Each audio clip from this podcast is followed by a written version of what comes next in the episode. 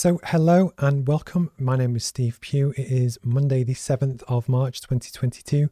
Um, I do something called a Growth Strategy podcast where I introduce you to interesting people that I hope can help your business or career. And kind of just picking people generally in the northeast of England, but we've had guests from kind of all over the world that have genuine kind of knowledge and stuff to share. That, whilst it's great to hear from Steven Bartlett and Elon Musk and lots of really kind of famous people, for 99% of people that work in real businesses and work in different kind of networks, they kind of want to learn from people at a similar level and that they can kind of you know get inspiration from and stuff as well. Um, so Jo, who I'm going to introduce you to today, I've seen her pop around on the circuit for quite a long time, but we've never really spoken. Uh, and then what we kind of I love to do on this is pick people's brains, find out more about their backstory, where they're from, how they got into what they do, and also share com- some kind of stories as well. Um, if you get involved in the chat, it should pop up on my screen. So if you've got any questions for Jo, uh, and I'm just going to bring you in. So there we go. You're now kind of live. People can see you and hear you. Hopefully. There we go. Is it true that you look petrified? Honestly, don't worry about it. It's fine. Hello. Um, so, is it true that this is your first ever kind of uh, podcast? It's not my first ever podcast. It's my first. It's my first live where they can see you, yes. which is why I had to on my LinkedIn post this morning. Note to self: don't pick your nose or you know do anything like that because people can actually see you rather than just hear you. Yeah. Uh, so it's yeah. i i enjoy the jeopardy. It's scary when you press live and you have 19,000 people that could tune in. They don't but they could. And that's the thing. It's just it's the for someone like you especially that does what you do um you, you should nail this. This is you're like a dream guest, which is yeah, but that makes the pressure worse. That's like, oh, you know, we're going to listen and check and see. Honestly, I'll have clients maybe listening in and they'll go, oh, she ermed. There was an erm. There was a. De- she told me not to erm. There was an erm. See, so it's kind of added added pressure, but, but, we're just having a chat. No, no, but like we said before the call kind of started, that the beauty of long form content is that it's the real person actually kind of comes through. That anyone can almost hold an act or perfect pitch or poise for ten minutes, but you try and do that for 40 50 minutes and it's gonna the veil is gonna come off at some point yeah. but yeah. people like that they like um so you mentioned before that you've had do you have spaniels as your dogs yeah, I've got I've got two mad spaniels, Tilly and Sky. Um, Sky's the old lady. Um, she is she's getting on a bit now. She's a bit grumpy, but she's really. Uh, my daughter says you're not allowed to say she's your favourite, mummy, but she she she is my favourite because when I whenever I've had a illness or when I was pregnant or whatever, she was like Nana Dog out of Peter Pan. Do you remember Nana Dog out of Peter no. Pan? Who um, the big, I think it was like a big sheepdog kind of character, and basically she was Nana Dog, so she looked after the kids. Um, and Sky is always she just knows when you're not right. She knows when you're off color. She looks after you. And then we've got we've got Tilly, who's only I think she's nearly now one, and she's mental. She's absolutely mental. Anybody out there who has spaniels will know exactly what I'm talking about. She literally doesn't stop moving. Her her like her rear end wiggles to and fro, side to side, and does not stop. She must burn off so many calories. Um, so Sky's the old lady and Tilly's the the the, the new puppy, and we really got Tilly because we thought Sky was on her way out. Um, but Sky seems to have had a new lease of life since Tilly came along. It's almost like I'm not going yet. I'm still here. So yeah, and anything Tilly can do, I can do better. But it, it's great. They are they're a they're a lot of work. You know, they're they're a handful because they're just really energetic dogs, but they're really fab. And anyone who's got pets, I'm sure will know that just brilliant thing, especially with dogs. They do that brilliant thing of you come in from a hard day or a hard day through the screen or whatever, and they'll always just go, "Oh, I love you, I love you. Whatever's happened, I still love you," and, that, and that's just the best. So yeah. Wow.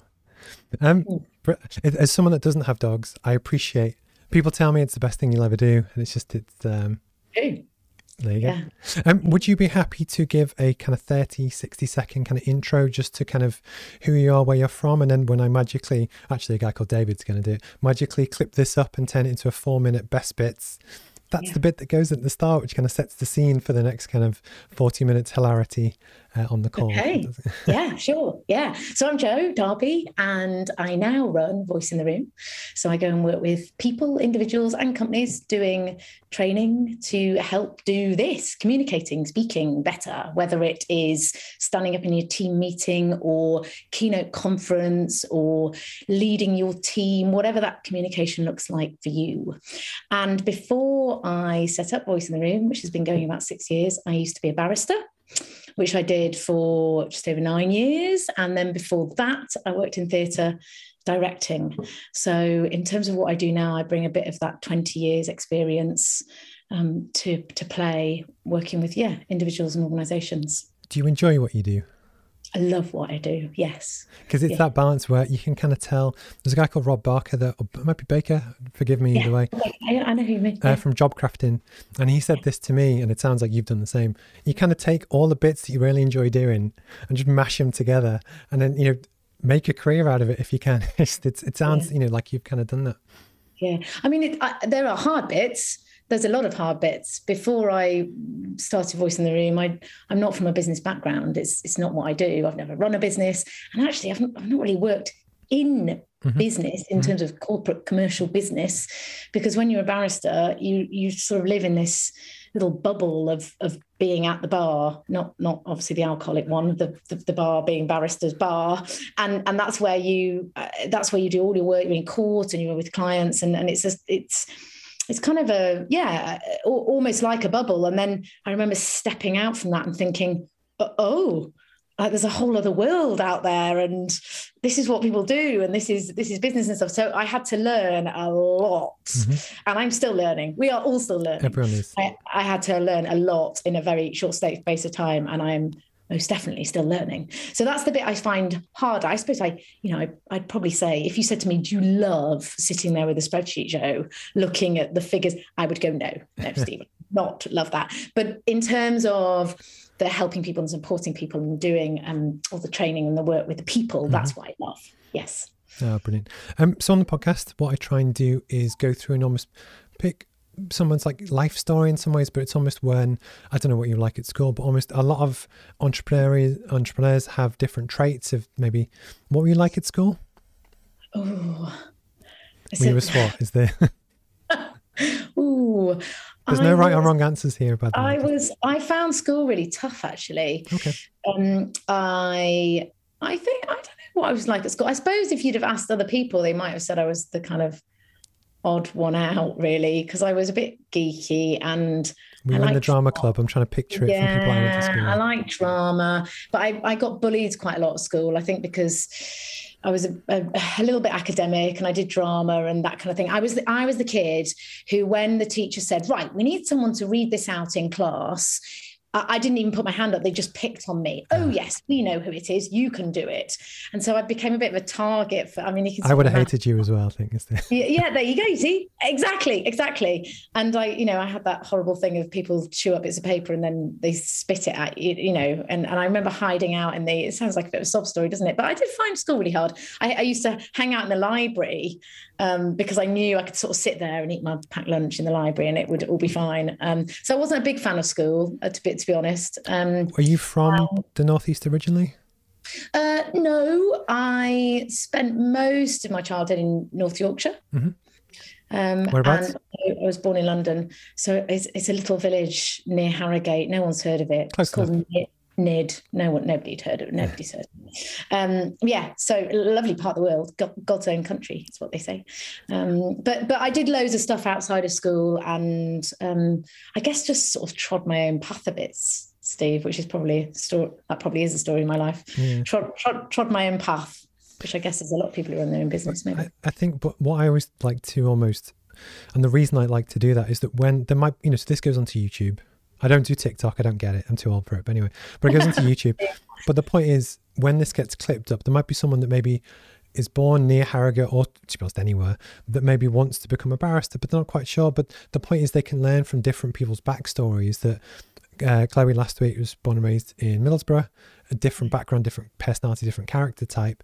But it's the point is, you can kind of. I felt that I didn't necessarily have great role models growing up that I didn't know any business owners, you know, and it was that kind of now at the internet because it was invented when I was 15, 16. Um, you, you can discover stuff that if you're interested in being a barrister, you can Google it and you can say, well, who's done this and how do you, what skills do you need? What do you need to get to uni? That when, you know, we kind of go through that journey, hopefully there are people that you can help through talking about stuff and how you found it. And likewise, even if you don't find school enjoyable at the moment, that that's okay that actually other people do that as well does that make sense yeah absolutely i mean i i went and spoke at a school not so long ago and um, there was I definitely got a sense that there was kind of an expectation um, from the from the pupils that I saw that they they ought to know what they wanted to mm-hmm. do mm-hmm. and that's and, true at grown-ups as well just saying Yeah, but there was I, I sort of almost I could sort of almost feel it sitting on their shoulders like a pressure of, and and I actually asked the group. I remember saying, "Who here is not not really sure what they don't want to do?" And and there was nobody put their hand up, and I said, "Well, I know it's at least at least half of you because when I've asked who does know, the other half put their hand up. So it's okay, and if you don't want to admit it, and and I and I actually was quite, um, I, I suppose I was yeah quite vocal in saying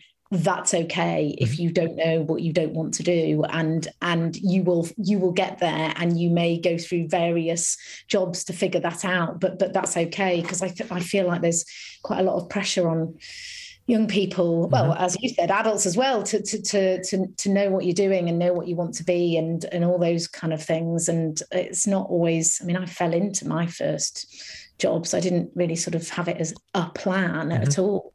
What was your first um, job Oh well, I meant I meant working in theatre, so okay. I suppose career rather than my first job was a, as a waitress. That's a whole other story. so, with did you go to uni? I did. I, I went to. I never like to make assumptions. Not everyone. That's the. Yeah, no, no. Yeah, I did. I went to Newcastle Uni, um, and I did English literature, and basically didn't have any lectures at all. I think I had about four hours a week or something. And I felt a bit. I would have hated you at uni as well because I did mechanical engineering. So it was 35 hours all day, ah. Monday to Friday. So I used to hate having to get up after a night out to go in for nine o'clock. Yeah. And there was the yeah. art students that did four hours a week. And I was like, that's it. That was me.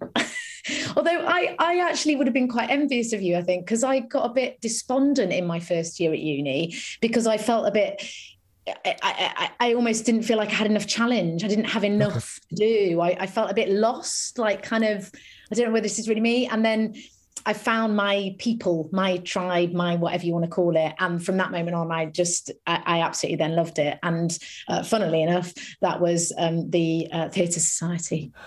Wow. And that's that's basically where I lived. I literally lived in a theatre um, for for like my you know the rest the, the, the two and a half years after mm. that. Um, didn't do a lot else really. But the thing is, but that, what I'd find quite funny is that with, so I'm a trained engineer. I know how to make stuff and how to think about stuff. But as I've gone through my career, there was a point where it was actually until my undergrad, um, like marketing and business kind of came on my radar. I was really interested in it because I was crap at maths, but I was good at some of the other stuff. But the point is, a skill set that I didn't know existed suddenly became really important. You fast yeah. forward through your career, you start your jobs, you get promoted through your job, you start to get into leadership positions. And it was about three, four years ago. I remember I reached out to Alfie Joey, of all people, Northeast legend, mm. and actually said to him, I'm not funny and I don't want to do it for comedy, but actually, are there places where you can go to be taught how to do presentation skills, comedy, how to hold a room, how to deliver stuff? Because actually, I can see it's really important for your job and it's just it's but it's fascinating how people's careers go through the the skills that you learnt at uni in the theatre studies group and school and other you you just had them early as where I discovered them late. But the point is, it doesn't almost doesn't matter. But the the crossover between different career paths, arguably, as you get more senior, get tighter. If that makes sense. Yeah. Yeah. So, so what was your first job after uni? Um, so I sort of fell into theatre. Okay. And I'd been, I directed a few plays at uni. So I directed at the Live Theatre and I directed at, um, it was the Gulbenkian studio as part of Northern Stage, which doesn't exist anymore now because then they had a, a, whole refit and everything. Um, and then I got asked to direct something with some young people. And then it just sort of snowballed from there, really. Um, and then I decided I was going to set my own company and do some productions myself. Um, yeah, and then as is often the way, uh, theatre's a small, quite a small mm-hmm. community, really, mm-hmm. uh, and you get recommendations or people hear about you, and and things went from there. Really, wow. um, so it wasn't. It wasn't. I didn't leave uni with a right. I'm going to do this. I didn't really have a plan actually. Um, so how then did you become a barrister? Huh. Yeah. So well, I, I nearly did law instead of English literature. And everybody I spoke to at the time, when I sort of tried to take soundings, as you do, from, oh, I'm going to think of doing this. And, you know, well, that's what I tried to do anyway. and try and understand whether because I love books. I mean, English to, to do English literature for me was a, a bit of a no brainer because I, I, I love books, I love reading, and I was really interested in doing more of that. Um, and a lot of people said, "Oh, you can come back to law. You don't have to do it now if you're not really sure." And I wasn't completely sure you can come back to it and you can retrain, you can do like conversion courses and stuff. So you can come back to it. And so I thought, oh, okay, well, that seems to make sense. I don't really want to start something mm-hmm. I'm not really sure about. I just didn't want to. And I and I knew also doing a law degree would be a bit like your degree, Steve, lots of hours, full on, etc., etc., etc. And I just didn't have that desire at that point in time. So I did the English literature. And it was only after being, I can tell you the exact moment sad's this? The exact moment when I decided I'm going to give the bar a shot. I was standing in the shower in a flat in Bristol. There we go. Picture that, if you will. that's that's probably put everybody that's put everybody off their tea, isn't it? On a on a Monday tea time. Like I'm quite. It's what what of find funny is when you have conscious thought about stuff you know, when you try and concentrate, like in an exam, you sit down, you try and concentrate, or you've got that email to bash out, you can't be bothered, you're a bit frazzled. Trying to concentrate never delivers your best work. Often for me, it's for when you have that subconscious thought when you're doing other stuff, be it in the shower, or for me, driving kind of works, or running, or random stupid stuff is often when I do my best thinking. So it yeah, makes perfect no, sense. Totally. Yeah, I totally agree with that. I always say, I always say to all the people I work with when we're doing presentation skill stuff, and we and we and we work through some ideas, and I, and I always say to them, uh, right, this is going to be really hard because you cannot think of creative stuff when someone says think of something creative, mm-hmm. and then I have to say, but I'm afraid we're doing training, so I kind of I can't wait for you to go for your run or have your shower or go and chill with Netflix and come back next week because that's not how it's going to kind of work. But I but I do always say to them, I absolutely promise you tonight when you're stirring the kids' tea and you're just listening to the radio, this idea will pop into your head. Yeah. yeah. And you'll be like, oh, that's it. That's what I should have said to Jo when we were doing that earlier today. Because that's when you're like, totally, that's when you'll think of it. I, I do when I'm when I go running. I went running this morning and I did have a good idea. Always, always when I'm running. How yeah. do you capture your ideas? I'm an email person, so I email myself the mm-hmm. idea to then pick it up when I get home oh that's very efficient oh no i'm i'm not yeah. i'm not efficient no so when i'm running on it honestly, I just try and remember it. So often I say it out loud. If, if you see a mad lady going down the street, kind of saying something out loud, it's probably me trying to remember an idea. honestly, because if I stop, I suppose I could stop and write a little note on my phone. Mm-hmm. If I stop, I find it I find it really hard to get going again. The truth the truth is, Steve, I'm actually a sort of fast waddler. I'm not really a runner. Um, so to, in order to keep the fast waddle going, I can't stop. I have to just keep going. And then and then when I get in, I'll write down I'll write down the idea. That's what I'll do. So I'm can I pick your brains on the barrister thing? Oh yeah, sure. Because I'm interested. What is it? okay. Well, um, it's if you see anything on TV where they've got a wig on their head and they look like they're in a court, that's that's them. That's that's mm-hmm. barrister. Um, it's basic, basic. A good way of thinking about it is like an advocate and being you are the voice. Mm-hmm you are the person who makes the argument in court, basically. Um, so standing up and speaking on behalf of um, your your your client, putting putting the case forwards, putting putting the story that that your client says is their version of events before mm-hmm. before the court. Um, so is it different to being a solicitor? Yes, although less so than it used to be. So eh, the the roles have merged a little bit more now, but essentially, a solicitor is the person who prepares all the documentation before they go into court, and often they can cover a broad range of topics as solicitors. But you do also get very specialist legal solicitors as well. Mm-hmm. So they'll prepare all the witness statements and all the documentation, all the briefs, all the bundles. And the barrister is the person who takes all of that and then does speaking. But uh, nowadays, um, solicitors can get what are called higher rights and, and, and have been able to for oh, quite a long time now, e- even when I joined the bar, which allows them to do the speaking in some courts, mm-hmm. although still can't go right up to the highest courts to do that. And some solicitors like to do that and they do more advocacy, and others are don't do don't do that at all. So yeah, but essentially, one does the speaking and one does the documentation and all the compilation of all that. Yeah. See, my wife's going to hate me asking that question, but it's for YouTube. I, I, need, I like the simple explanations for people. She's a okay. partner in a law firm, so that's why. I'm oh, she's going to hate me. She'll she'll probably say to you, "She's got it wrong. It's not that at all." Oh no! Oh no! No, it, it, the acid test of being able to explain anything is doing it exactly like you did, perfectly uh, that a child would understand. So it's just, I just, I'm a child. So that's why I like to, to kind of ask. But what's again interesting, what you've managed to do is take different things that you're interested in and kind of mash it together. Mm. So then fast forward me through, you were a barrister for nine years, give or take. So yeah, just under 10. Yeah, exactly. Yeah. And then yeah. would it be right in saying that at some point you got an itch to do something else? It, it wasn't so much an itch. It was um, a combination of a lot of factors and pressures, mm-hmm. if I'm honest, mm-hmm. that, that made that decision. So it wasn't one thing, and it took me a long time to make the decision um, to actually finally leave. But I I was working really long hours, mm-hmm. which uh, is not uncommon at the bar, or indeed if you're a solicitor, or for lots of people. Mm-hmm. Um, but I was working very long hours, and obviously, when you're doing family law, it is acutely mm-hmm. stressful stuff. Mm-hmm. If you're thinking about the kind of material and the, the the sort of material that you are seeing day in, day out, you know, g- graphic stuff, and it's a lot of it is uh, legal aid. So you're reliant on the government reliant on the government paying you and deciding how much you get paid. So it's not all fat cats and insane bills and uh, don't believe what you read in the papers okay?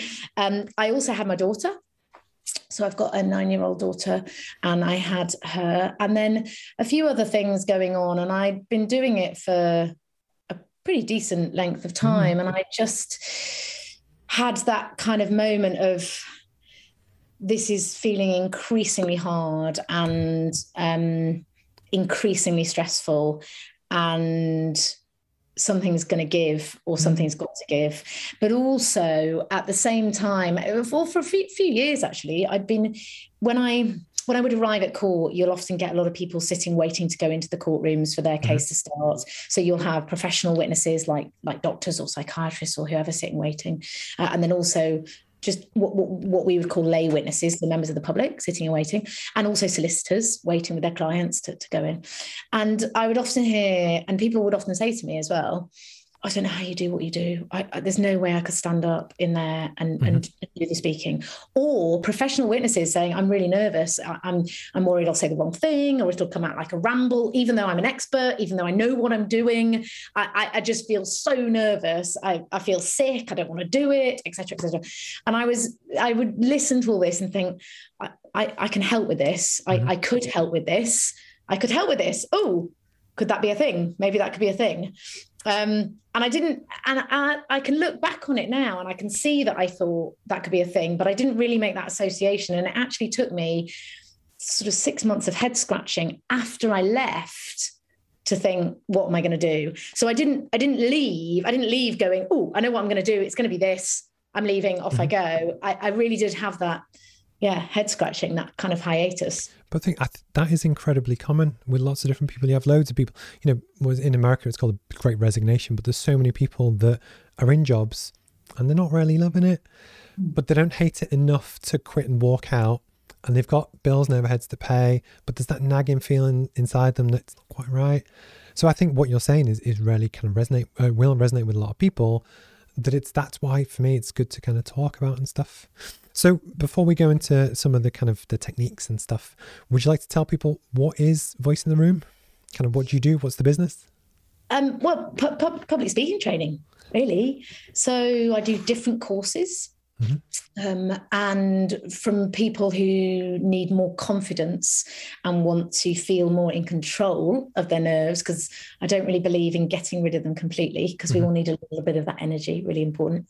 Um, so that that level, right the way through, I do present with impact, which is much more about your presentation skills, your clarity, your messages, mm-hmm. engaging people in an interesting way, which a lot of us struggle with, and then right through to speak like a leader, which is more the leadership leadership kind of mm-hmm. stuff. So if you're having to step up and speak more in a leadership kind of role, um, and I'm very practical. So we do a lot of speaking mm-hmm. when we do training because if you're enjoying it and you're actually doing it, I feel is the best way to learn. I'm not very chalk and talk. Yeah. Um, so so yeah, the, so the weeks are different. Depends whether I'm doing group training um, or if I'm working one on one with people, mm-hmm. and then also like as you know, as as loads of your listeners know, doing all the what I call the business admin around all of that as well. Oh, and then podcasts like this, yay! So one thing that crossed my mind when you wrote on your post this morning that it was your first live podcast, as you said before. Your business is screaming out for a podcast by the same name of Voice in the Room. I think. Be- oh, don't don't start, Steve. Don't don't. but as your new pseudo business coach, the ability yeah. to create content and talk like I love talking to people, and I'm genuinely interested asking stupid questions about what is a barrister.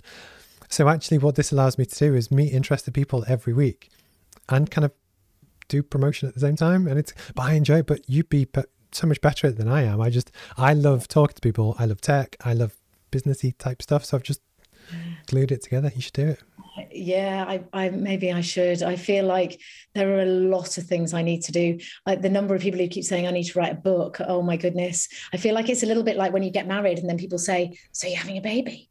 And then when you have a baby, they go, are you having any more babies? but, but, you are right. I should. I should, Steve. I just haven't got round to it yet. Are you no. allowed to say that? Of course, sure. But it was just, especially, it's even in the name that it should be the Voice in the Room podcast. You'd be ace it because the, the truth of it is, and you'll know this better than I do. So I'm an engineer, and I like to talk to people. That's quite rare. That a lot of us are quite reserved and kind of nerdy. But having the confidence to actually put yourself out there and stand on a stage and stuff is scary for a lot of people. And actually, one one the roadmap I've had people say to me actually, this guy called Greg, who's not English isn't his first language, mm-hmm. and he actually said to me in a classroom session about two months ago, you know what, I, I, don't really feel comfortable doing certain things. I'd love to for you to have a guest on the podcast who can teach me more about. But the point is, I think often you get people that have a nagging thing that they'd like to work on, but they never reach the action threshold to actually do something about it. And often, you know, long form content, when we clip this up, ah, oh, that Jo lady seems quite interesting. Yeah, I'll Google that. But often, I think, you know, it's that balance of where I know how, you know, you could be a technically brilliant engineer or whatever. But if you're crap at presenting or talking to people, you're never going to get promoted to there because they don't see you as being able to articulate ideas and have confidence and stuff. Um, yes. So kind of, I get it, you know, and but I see it every day that ironically for clients, I film video and stuff for them as more depending on what I'm doing, and so many of them hate being on camera, mm. and it's one of the. I'm not going to answer the question, but it's almost, but it's it's ways to just make things easier for people because it is a big scary thing, and everyone's worried about getting trolled. And what if what if you're not very good, and what if you look stupid, or you sound stupid, or you hate how you look, and so like what what do you find are the main kind of reasons why people want to do kind of public speaking training? Oh, it's such a big topic, isn't it, Steve? But and everybody is different. Everybody's mm-hmm. different.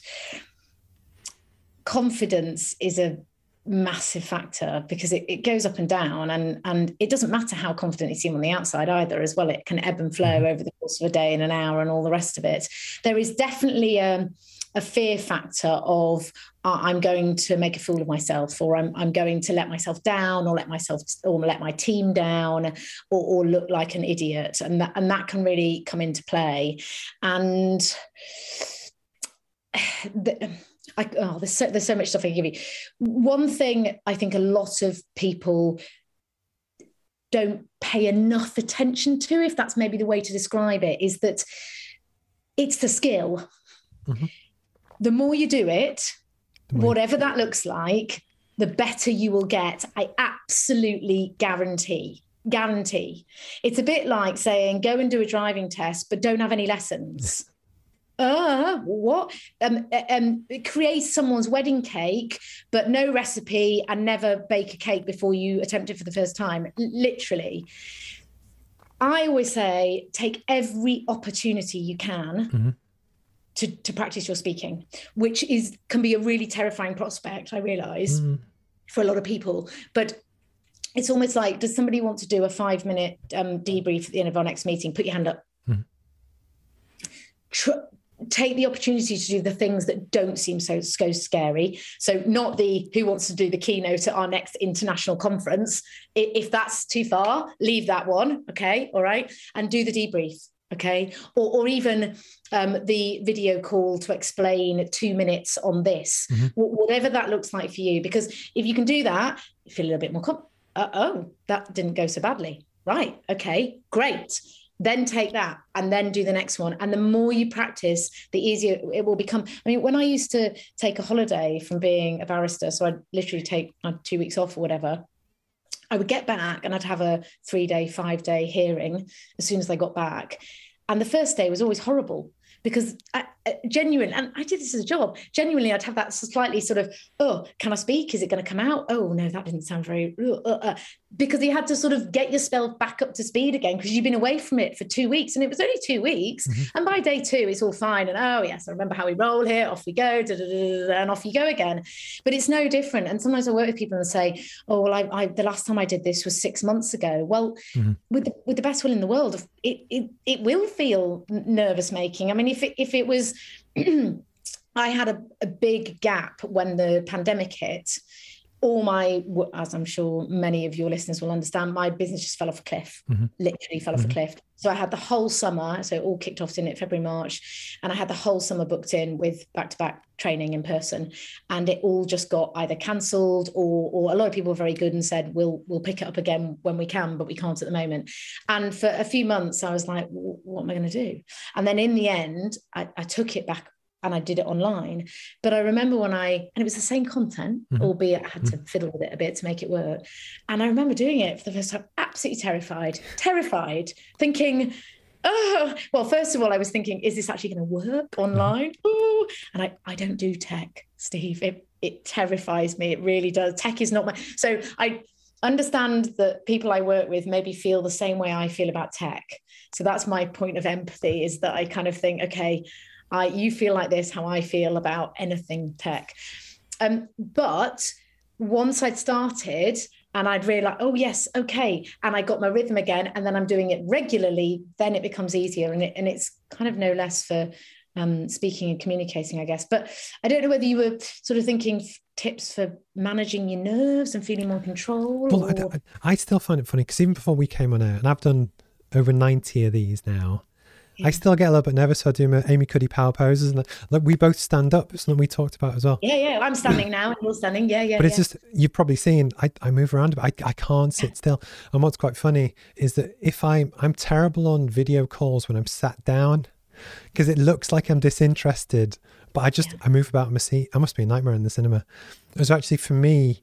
I like to stand up and I like to gesticulate and I like to just bounce around a little bit just because that's what I'm like. Just... No, this is this is so cool because I've never met someone who stands up like I do, which is awesome. And it's the one I, I, I share this with my clients when I work with them in group training and actually say because when you're through the screen, your positioning is so crucial because to get through a screen, mm-hmm. basically, when you communicate through a screen, you'll know this, it's a bit like putting a blanket over yourself literally throwing a blanket over yourself because it muffles everything. So you actually have to work harder to get through the screen to make the connection with people through the screen. Um, and for me and my style of communicating, and it's not the same for everybody, we're all completely different. But if if I don't have that freedom to move around mm-hmm. and, and be stood and use that energy, it, it, feels very weird and like you said and and it, it's a really good one to try for any listeners out there. Try it. If you're thinking, I'm not going to stand up all day, Jo, that's fine. But try if you've got a presentation online, if you've got an important meeting where you know you're going to be asked a few mm-hmm. tricky questions or whatever it is, try just for that 20 minutes, half an hour, try standing up. I promise you, absolute game changer. Promise. I always advise people as well to um, do phone calls standing up mm. difficult phone calls do it standing up yeah. because it translates in your voice it will come out you know down down the phone for sure definitely. But if you're going to stand up don't forget you need to adjust your screen. You're going to have to get the ironing board and get the amazon boxes and do a bit of stacking up and a bit of readjusting because you need your camera and your lens that you're looking into because that's where you should be looking. Mm-hmm. i still need loads uh, see i Well, no. So uh, basically, this is someone that is ob- obsessive about every detail about everything. So Yeah. when I when I when I first started doing the podcast and the interviews, for the first ten guests or so, I had my laptop, but I would look into the camera all thing. And when I watched them back, because I have to, because I edit them, it was a bit creepy. And the, the the thing was, it was almost it was like I'm psychotic, where it didn't feel comfortable as a viewer watching someone when someone's eyeballing you really hard for like an hour. It, for me, it didn't work. So what I do in this current setup, I view in my Zoom window, but just above the camera, so it looks like I'm looking in your general direction. When you speak, people watch your window anyway, so they can't see me, or they can, but you know what I mean. But it's just it's not as creepy. And that's just the personal take on it. But so I purposely don't look into the camera, apart from when I do the intro, because I'm worried about the experience on the other end, if that makes sense. Okay, that's really really interesting. So I I always say to people to look at their green dot only because I still probably meet oh at least 60% of people look who look at themselves oh, I hate that. I hate that. or, or are, are are looking somewhere else like down here the whole time. And it, it's still really common steve. So Oh, I agree and- yeah so i always say we always have a discussion where's the green dot or where's the lens and and of course if you're very important and i do agree with you you don't want to be necessarily looking at it the whole time but a lot of the time and if you're speaking to a group check in with the group. So i always do a sort of okay so tina you're here on my screen. Tony you're just off to the right. I'm looking at tony. Now i'm down here i'm looking at you steve. Uh, sandra you're in the middle. Linda you're off to the left. And i show what it looks like when i move away and when i go around the screen. But i can I see really visibly on the faces of the people in my group when somebody who's not been looking at their camera suddenly looks at their camera. And mm-hmm. you can just see people going, oh, and, and they feel like somebody's actually engaging and trying to connect with them, which is obviously what we're trying to do when we're through a screen, which is so hard. But I just want to be back in person more. Please, can we do more back in person? Because the other thing that you're very good at is gesticulating with your hands on camera, if that makes sense. Because again, so much, so much of your communication is is with that. It's part of the reason why I like to stand up and I zoom out a little bit, so you can kind of see me kind of waist up. But it's just, but a lot of people don't think this, and it's just, especially with, let's face it, we're all kind of bored of Zoom now. But it, there are ways to, like, you're just like firecracker. The energy that you bring through the screen is like off the charts. So it's, you know, that's your job. But it's nice as where I've interviewed guests before and it is like pulling teeth. And by we're 38 minutes in now, I'm just like, please just make it end. Please just make it end. As where it's nice to just talk to good people. And the truth is, it kind of, I think it does come across. So if you were to give people like three top tips to just gain that little bit more confidence in what they're doing, be it Mm. online or in person or whatever, what would it be? Don't forget to breathe. I know this sounds really obvious. This is actually a really good one as well if you want to feel more in control of your nerves, which, if you feel more in control of your nerves, you will feel more confident. Um, and we do often forget to breathe or we don't breathe properly Mhm. when we do our speaking. So shall I shall I do a little this is a this is a really good tip exercise which might be really useful. Um, literally all you're going to do we can do it together, Steve. All you're going to do is you're just going to breathe in for three, breathe in for three, and then pause at the top of your breath. So literally hold your breath just for a split second. Don't hyperventilate or anything, just for a split second, and then let your breath out again. And that's it. So you just breathe in for three, nice steady breath in, pause at the top, and then breathe out for three. And what you really want to try and do is make sure so often we breathe really shallowly. We just mm-hmm. do a from the top of our chest which doesn't give us really good oxygen, which is what we really want. So we breathe nice and deeply. And when you pause at the top, it sort of allows your nervous system to recalibrate. I Mhm. expand on this a lot more when I do my training, but essentially that's that's what's happening. And you allow everything to settle. So you've got a chance to kind of gather yourself before you then go and do your bit of speaking. And the brilliant thing about it is, is that unless you're going and no one knows you're doing it. Mhm. So it's quite it's a kind of little secret tool that no one knows you're doing, which is a good one. Do you ever get Um, dry mouth? Yeah, dry mouth is, is a thing. Dry mouth is a thing. And always have some water. I mean, I've got some now. Oh, you've probably got some somewhere Mhm. in case you, yeah, yeah. Um, always have some water. And there's nothing, I think people get really nervous. Oh, I can't have a drink. Of course, yeah, crack on, have a drink. Just do whatever you need to do to do that thing. Um, what was I going to say? A really, I'm going to sound like a stock record. I always think I sound like a stock record when I do my training because I bang on about this till the cows come home. practicing. We touched on it a little bit already, taking all those opportunities. But if the first time you go and do your presentation or your debriefing in the meeting or your keynote speaking or whatever it might be, the first time you do that and the first time you hear what you're going to say is in front of your audience, oh, how, how terrible how horrible is that? That that's not in my view that's not a good place to be. That's not going to fill you with confidence at all. So i would always say try and find time to have a little practice. And i know we're also time poor aren't we steve? We're, we're time poor. But even 30 seconds just 30 seconds how are you going to start? What are you going to say? What's the first thing you're going to say? And if you practice your first 30 seconds then by then you'll be a bit more, oh, my voice spoke. That's it. Good. It came out. I knew what I was going to say. I'm okay. No one's laughed. No, nothing's happened. And then usually that's the point that we can settle a little bit more and then, mm-hmm. and, and then off we go. So I'd always say, yeah, practice. Do you use uh, like bullet points? Yeah, bullet points can be good. Yeah. Because yeah. the thing that I've noticed as well is you throw in a lot of humor, which. Do I? Yes, you do. Oh, do I? Yeah, you do.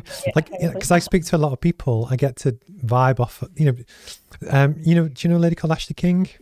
Yeah. Yeah. So Ashley, I'll tell you a story in a second, but she realised that when I speak to different guests, I act differently. And if she's watching this, she'll see this. And so there's a guy called Doug Dimwitty, Dimwitty, who was on a few weeks ago. Very laddie lad. We are talking about sports, and and I went into more lad banter mode. And it just it depends on who you're talking to. But there's nothing worse than oh, my the, my pet peeve is when you see someone speak on a topic and they're reading off notes and they're literally line by line, and it's like for fuck's sake, just. And uh, it was it was a politician once actually. It was an energy conference in Newcastle, and he lost the room within ten seconds because he was reading. Is where the best people for me, they might have some notes but they just talk to the room and it might not be quite as word perfect, but they engage with you. And I just much prefer that. Yeah, no, I totally agree. I, I talk about um, have some signposts. Mm-hmm. So if you think of your speaking, and, and, when I say speaking, I'm being very broad and general. Mm-hmm. What, whatever whatever it looks like for you. If you think of your speaking as going on a little journey, it could be a two minute journey, it could be like a 20 minute journey, and you want to go from the castle to the cathedral. Okay, um, so you need some signposts because you're taking your audience on that journey. And if you don't have the signposts, they're going to take the scenic route via the river and have donuts in the cafe and sit there all morning. And that's a disaster. And you won't get them to where you need them to be. So if you have your signposts, then you can keep them on track. But also for those of us who might have a little ramble or like a bit of a waffle, it kind of keeps us on track as well, which can be really useful. And even if you've only got three or four or five signposts of those headings, things of where you know you're going, your topics, mm-hmm. whatever you want to call mm-hmm. them. And, and, you know, okay, the next thing I talk about is the process. Okay, I'm just gonna I'm gonna have a chat about that. Then then that can come across, I think, as much more much more genuine, mm-hmm. more authentic. Um, and and you have you have more ability to to engage and, and connect. Yeah. Which do you is, enjoy what you do? Do I enjoy it? Yeah. Yeah. Yeah. I I, I just really love people. Um, I like working with people and I like helping people. That's that's really why I do what I do. Um, just mm. sort of seeing the the joy of some people, you know, at the end of the day, and I've seen the transformation that they've gone on. Uh, but the best bit, because I always get the groups to feedback, so the groups feedback before I say anything, and the best bit is when their colleagues are like, "Oh my god, I can't." Like that's um you look how you were this morning and i can't believe you just done that. And because it's their colleagues telling them they they i mean in a way that's that's worth way more than me saying anything mm. because it's the people who are around them every day who know them who mm. i i don't know them. They know them. And they they can see how sandra was this morning and how sandra is now. And to me that's just that's that's why i do what i do. I just that's yeah that's it. Um, but it's true that when you walk into a, a networking event and people are just confident in a room and they talk to people. And so the first time I met Ashley King, ironically, but it's, you spot people that stand out, but you kind of you pay attention. But it almost it needs that little bit of confidence that someone who is anyone that could speak on a stage, especially if you're not expecting them, you just you're at a conference and you see them, you remember it because you know how difficult it is to do. Yeah. And it's just it's it, it for people's careers. I think the difference it can make to really skyrocket or not, arguably is that it's your ability to communicate and engage with people and you know do they believe what you're saying and actually are you confident in what you're saying arguably more than the content yeah. that you're telling them no, I, I totally agree, Steve. I, I, I just think it's such an important skill, and I, I think we are. I feel like over the past couple of years, the penny is dropped a bit more. Mm-hmm. I agree. Generally, in, in business, I feel like it's become much more of a. There's a lot more awareness about it. Mm-hmm. Um, I, I, I feel like it should be something that is taught in schools. I think it should be on the national curriculum. That's my little. Um, when I get round to all the other things I've got to do, that's my little one woman mission to try and put it on because I think for kids, mm-hmm. having just had a pandemic, the ability to be able to communicate is just like massive. You know, you can go off and do a degree in mm-hmm. physics mm-hmm. and be the smartest in the class if you can't go into your job interview and articulate what mm-hmm. you can bring to the party or, or you know what you love or whatever it is then th- what's the point very um, very true um it's on my list of questions for my little signpost to get you from the castle to the donut yeah, shop yeah. um what's your dream for the business what is it lifestyle is it impact is it what's the dream um well, I had I, I, I sort of scratched my head a little bit with this one because really it's quite it's quite simple. It's not I don't have it's not a big very specific thing, but really I'd like to keep helping as many people as I can in the most effective way that I can.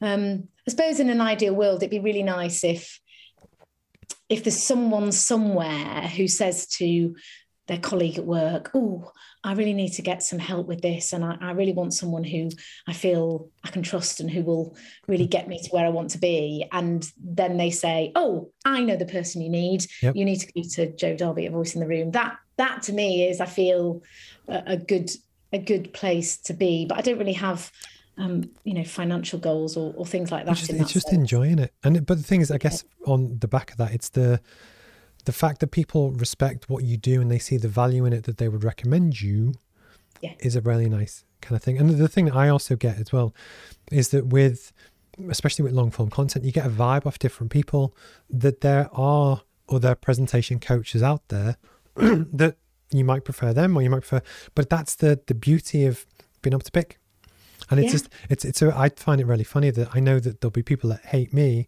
but they're just not my target customer. I'm just yeah. not their vibe. They just want a different animal, which is cool. Yeah. And it's just it's uh, no, it's fascinating. So yeah, and I uh, sorry, go on. No, no, no. I was going to segue I, I was, to the next. Part no, I was just going to say I, I totally agree, and I think it's something I really wrestled with when I first set up my business.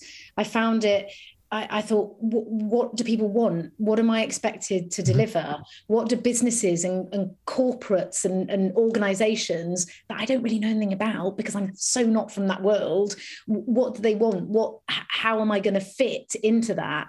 And it took me a little while to realize actually I don't need to fit into mm-hmm. that. And I I and that would be very odd if I tried to fit myself into it. And actually I hope and I think people come to me because I am maybe something a little bit different and I'm not of that of the corporate world or of the business world so it's a it's a different perspective which hopefully can bring you know different viewpoints and then allow people to develop in a different way so, I think yeah. what's interesting is that it's because for me because you have the background that adds credibility it buys into the story as opposed to someone that just decides to set up one day because they've read one book and they do stuff that yeah okay fine which is not for me and i think it's that that's why i love podcasts because you get to hear people's stories and whatever that adds flavor to hopefully like you more that then anyone that watches this might be a lot more likely to engage because they get a vibe for what you like and what you've been through in your journey and your backstory.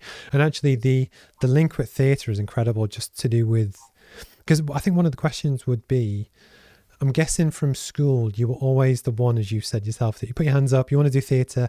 I'm one of these really annoying people that if there's a stage at a conference, I kind of want to be on it, which I, have never admitted that before, but it's, I'm, all, you know what I mean? It, it's the kind of like, I, I want to be there. That's me. Yeah. That isn't the case for a lot of people. But what would you say to those kind of people as, you know,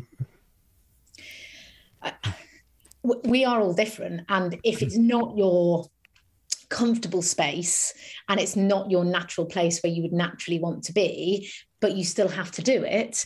It's about finding things that can help you feel like you can manage it a bit better. Because if you've still got to do it, if you don't really sort of have a choice, if your role is such that you are still going to have to do that, it's not a it's not a choice that, that you can easily get around. Although I sometimes meet people, I've managed to avoid it for 20 years, but now mm-hmm. I can't avoid it any longer, which is really hard. Then it definitely is about going, okay, it, that's all right that you don't want to be, you're not oh yes please i really want to go up there but you've got to so how can we make this the most positive confident feeling experience possible and that that's that's my job to to, to help whoever it is to, to, feel that with you know various tools and, and working together to do that uh, and then you, and then at least you feel like you're in the best place that you could possibly be to tackle it and i think mm-hmm. that's like with anything isn't it? It, it whatever your weakness is or whatever the thing that you find harder you you you seek out and get get the support with i guess you know i i get support with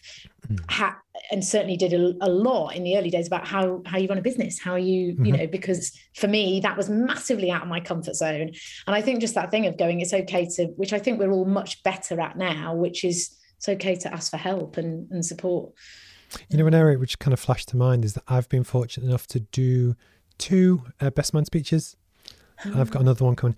And it's petrifying because you can do all your prep, you get it ready. I gave one at a friend's wedding just before COVID. And it was, I'm not afraid to throw in some jokes. And, you know, occasionally, at my brother's one especially, I ripped him apart. I mean, it was even my friends from school and his friends from school were covering their faces, shocked at how bad it was. But I did buy my niece's nephews that were probably about six all earmuffs before I started. So That was okay. but it's petrifying. And it's just, you know, I think that could be a little spin out that men, especially anyone who has to do that kind of thing, oh, the pressure is unbelievable. Yeah. yeah. And it's the, the, thing to really remember though, because I've I've heard this before, you know, I I, I yeah, mm. I sometimes do get people ringing me up, best man, can you help? The thing to remember though is that everybody's rooting for you. Yeah. Like particularly at a wedding, everybody's rooting for you. They're not sitting there thinking, oh, I hope, I hope this is awful. I really hope it's boring. I really hope it's. They're just not, are they? Everybody at weddings, like, they want you to do well. They know that the pressure's on. They know, you know. And I always say, I always say to clients as well, who goes to a conference hoping it's going to be really dull, complete car crash. The person forgets everything. It goes horribly wrong. Nobody sits there thinking that, really, do they? I mean, you know, we, we don't. We, we, we sit there sort of, I think for a lot of us thinking, oh, I, I don't know whether I would want to be up there in that way, but you're not you're not hoping it goes wrong. So I always, and it, I know it's very easy to say it, but it is always just worth reminding yourself that that generally people are Drunk, are willing you They don't care.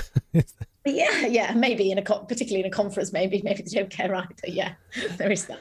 So towards the end of every kind of interview, I have a little section which goes up on YouTube, its own separate thing, and I, this is actually my favourite bit because it's where I get to pick your brains. But actually, it's a nice little segment that you know hopefully adds and gives a lot of value. Um, would you be happy to share the best piece of advice you've ever had? Oh, can I can I share two? You can. Have, you know, everyone says that. Share as many Do as you they? want. Yeah. Oh well, one's one's from my dad who says if something's worth doing, it's worth doing properly, and he's always said that like my whole life, which seems a bit simplistic, but actually is a is a good thing to sort of hold on to. Um, and I I yeah, I really hold on to that. And one I share a lot with and I don't know where I got this from because somebody said to me, Where did that come from the other day, Jo? And I was like, I don't know. But comparisonitis mm-hmm is the thief of joy. Mm-hmm. Which I, I love. And I, I try and, because when I'm doing my group training, people are like, oh, my, I don't want to go next. Mine won't be as good as Sandra's.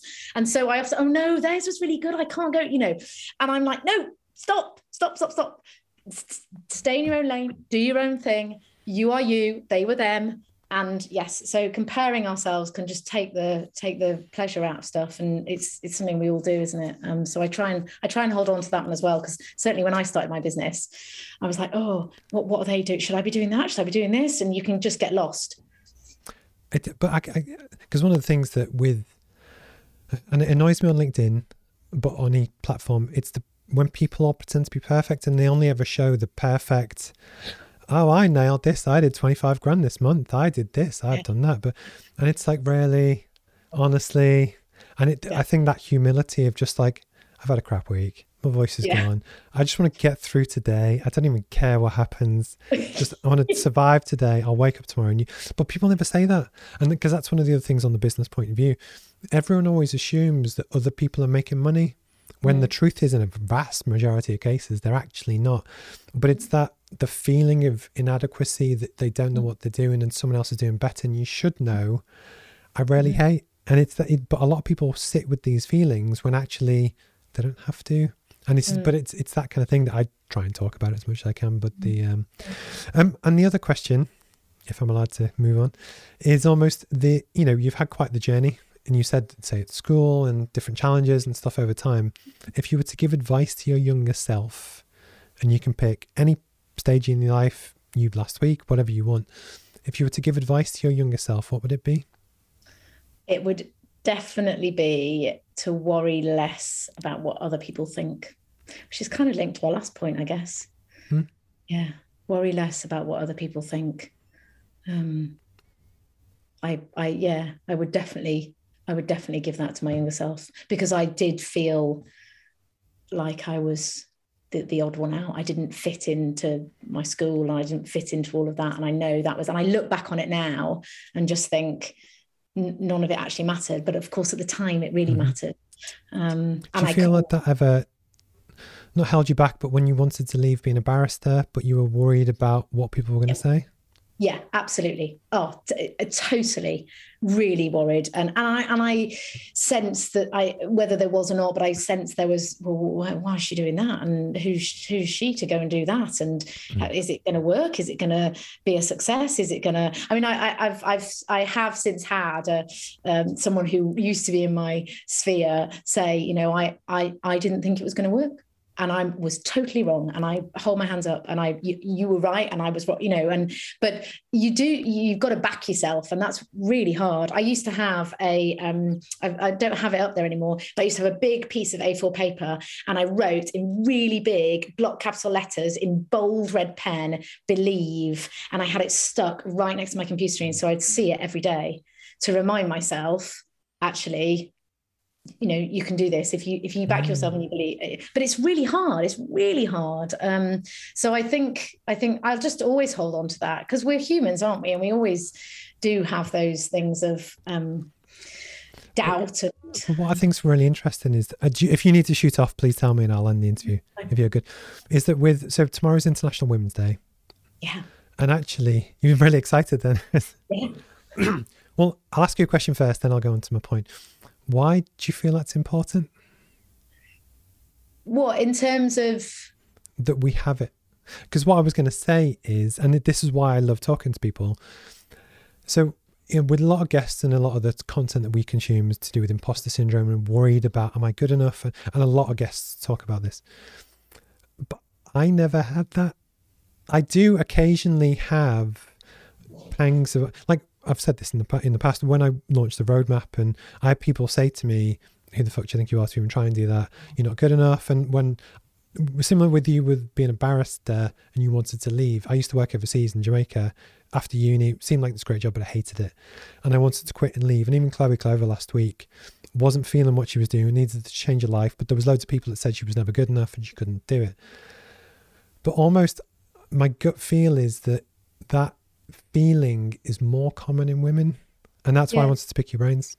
Yeah, I think it's completely true. I mean, I, I see it day in, day out. I haven't done analysis of the figures in mm. terms of the messages I get. And I always send out pre course questionnaires before I do training so I can understand a little bit more about the people who are coming along.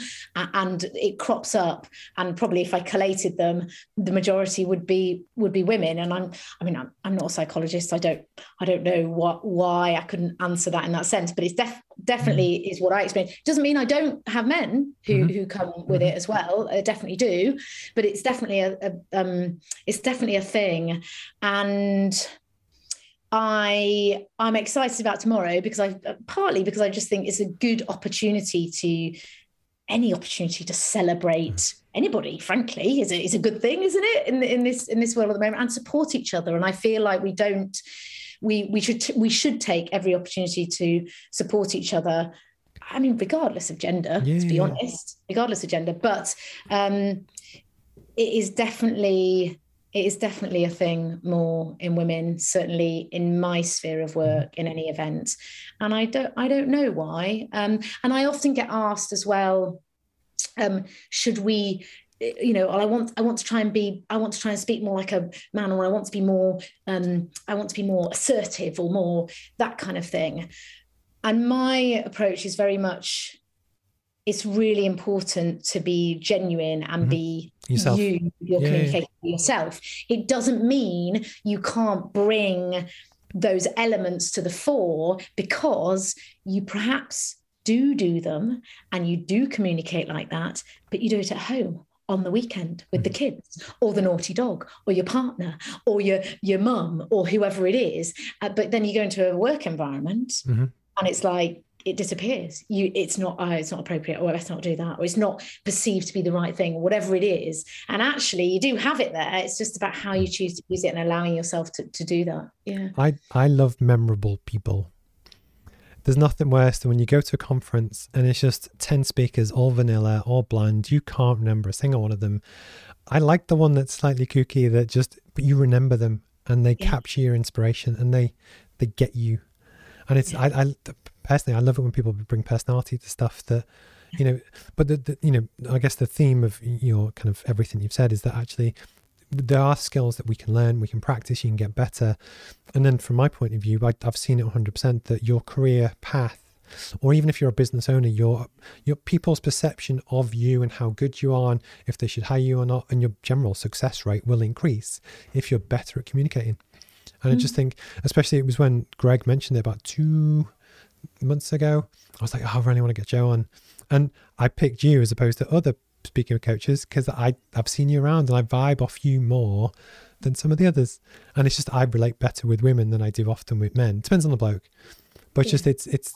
I think it's important to kind of share the stories and you know let people know some of the tips and stuff that they can. And I've I've enjoyed kind of hearing your story as well. Um, is there anything you want to talk about or plug before we go? um can i plug something slightly random You can is plug I'm doing, whatever you want. I'm doing a run well it's not a run it's going to be a fast waddle because that's all i can manage See the comedy, you do throw it in. You just do it without noticing. I was not intentional, but honestly, it really is a fast waddle. But I'm doing it for the Girls Network, who are an awesome charity, which is why I wanted to mention it. And obviously, it's International Women's Day tomorrow, and they're just fabulous. They're they're, they're national, and they work with young women, teenagers in school and, and just about to leave school from socio-economic deprived backgrounds mm-hmm. to give them the opportunity to be, be the best they can and have opportunities they wouldn't ordinarily have, particularly through mentoring. And they're fabulous. And it's it's Stacey Wagstaff who runs it in the northeast. So I'm I'm going to be running it for them in Norway of all random places Wow. um, in in in June. So I've got a Just Giving page, and if anybody wants to donate anything, but even if you don't and you just want to find out about the Girls Network, or you think you'd like to be a mentor, awesome. They're always looking for new mentors. So anybody out there who wants to or is interested in that, do check them out because they're they're fab and they're called the Girls Network. Cool. Well, I hope that wasn't too painful for you as your first live chatty thing. Yeah, I don't think I picked my nose, did I? Uh, you didn't. I know. put in I was shocked when you said that. But do, do you Yeah. generally have you ever? What's the worst no, thing? no, that's- I don't know why. No, I don't know why I said that. But I've had a guy come on training before, group training, and eat a burger on online. And I was just so shocked. It's kind of stayed with me. And so now I'm like, just remember, don't pick your nose. I so I've just had a chat. Uh, so chap on Facebook, and I'm really sorry. This is very true. So he's in India, and I need. To, this is a fault of mine. We're speaking too quickly, Oh, and this is 100. percent But this is that's really good feedback. And genuinely, Bapesh, thank you, because I want to get better. And again, when I speak at international audiences, I do slow down. We've just got a bit excited today, but that's a genuinely thank you for that feedback because it's you know Yeah. I will learn and improve. But I apologize that we're too, but it, it's a really good point. And that, but again, it's when you if you understand the audience that you can reach with Yeah. different stuff, is that you know there's 1.2 billion people in India who might love Jo Darby, but but it, but it's true, and it's that kind of element of my bad. I you know I I will improve, for that. but this is what I love about doing this because I'm I'm obsessive with getting better. yeah. Well, feed. Don't they say feedback is the food of champions? Wow, they do now. But no, honestly, thank you. Um, I said well, it. Somebody else told me that. I think. well, thank you for your time today. I've really enjoyed it. Um, I, I'd seen you around for a long time. My wife had seen you speak. I think you spoke at People Power back in December. And I just, I love connecting with people in the network to kind of get a chance to learn a bit more about you and what you do and your stories and stuff. And then likewise, when this all kind of gets clipped up, most people don't engage with the um, live stream, but thank you to anyone that did. But actually, yeah. it's the little highlights bit. You'll be amazed at how many of your friends or colleagues or people from different building societies or whatever they'll comment and they like hearing people's stories because often we're all so busy in our day job doing stuff. Yeah. It's nice to see, oh, you see Jo, that thing I was really interested in. She's so nice. oh, but that's, well, I, I love doing that as well. So um, it's been really nice having a chat, um, Steve, and, and, getting to know a bit more about you as well, to be honest. Yeah, so, cool. yeah. Well, yeah. Um, hopefully, as you said in person, I'll see you at some point soon. Um, have a wonderful rest of your Monday. And uh, yeah, I'll speak to you soon. Thank Thanks, Bye-bye. bye bye